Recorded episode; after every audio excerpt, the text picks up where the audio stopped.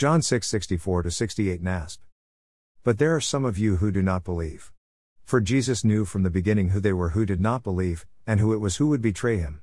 And he was saying, For this reason I have told you that no one can come to me unless it has been granted him from the Father. As a result of this, many of his disciples left, and would no longer walk with him. So Jesus said to the twelve, You do not want to leave also, do you? Simon Peter answered him, Lord, to whom shall we go? You have words of eternal life. Lord, to whom shall we go? You have words of eternal life. There are so many things that I do not understand that it isn't even funny. I know, I've read the Christian answers for a lot of the things that I do not understand, but even with those answers, the long and the short of it is, I still do not thoroughly understand, I still do not thoroughly comprehend. Sometimes there is a trace of understanding, but the lack of understanding overshadows that trace. I can understand, but I still don't understand. I can comprehend, but I still don't comprehend. Children suffering from disease, Christians suffering from disease, the silence of God at times when we call out to Him. Sometimes our prayers are answered and sometimes they are not.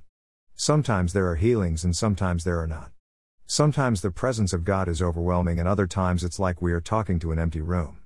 How is it possible to understand and not understand at the same time? Because, so many times, that is exactly how I feel.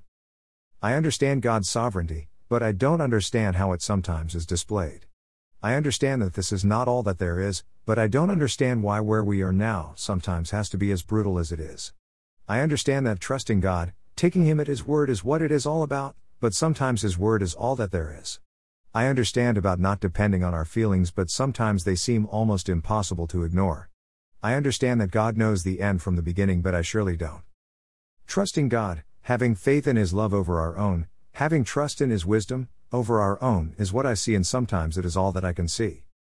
And yet, like Peter said to Jesus, when all is said and done, in spite of all that I do not understand, everything in me, everything that I can comprehend, tells me that my faith and trust in Jesus is the answer, that He is my only hope. And I can see that and I can comprehend that without question. There is no doubt about that in my mind or heart at all. It's some of the other stuff, that which I encounter almost daily, in myself and others that I care for, that I do not comprehend, that I long to have answers for. I know there are answers, I just don't know them all. I know there are reasons, but once again, I just don't grasp them all. And I know that God's love makes the love that I sometimes display look like almost nothing at all. I know all these things. I indeed do groan to be made completely whole in Him. I indeed earnestly long to know Him as I am known. I think Peter really understood the question Jesus asked him. I think Jesus really understood the answer Peter gave him. And that understanding displayed between the two of them, right there, that gives me hope. Worthy is the Lamb. Blessings.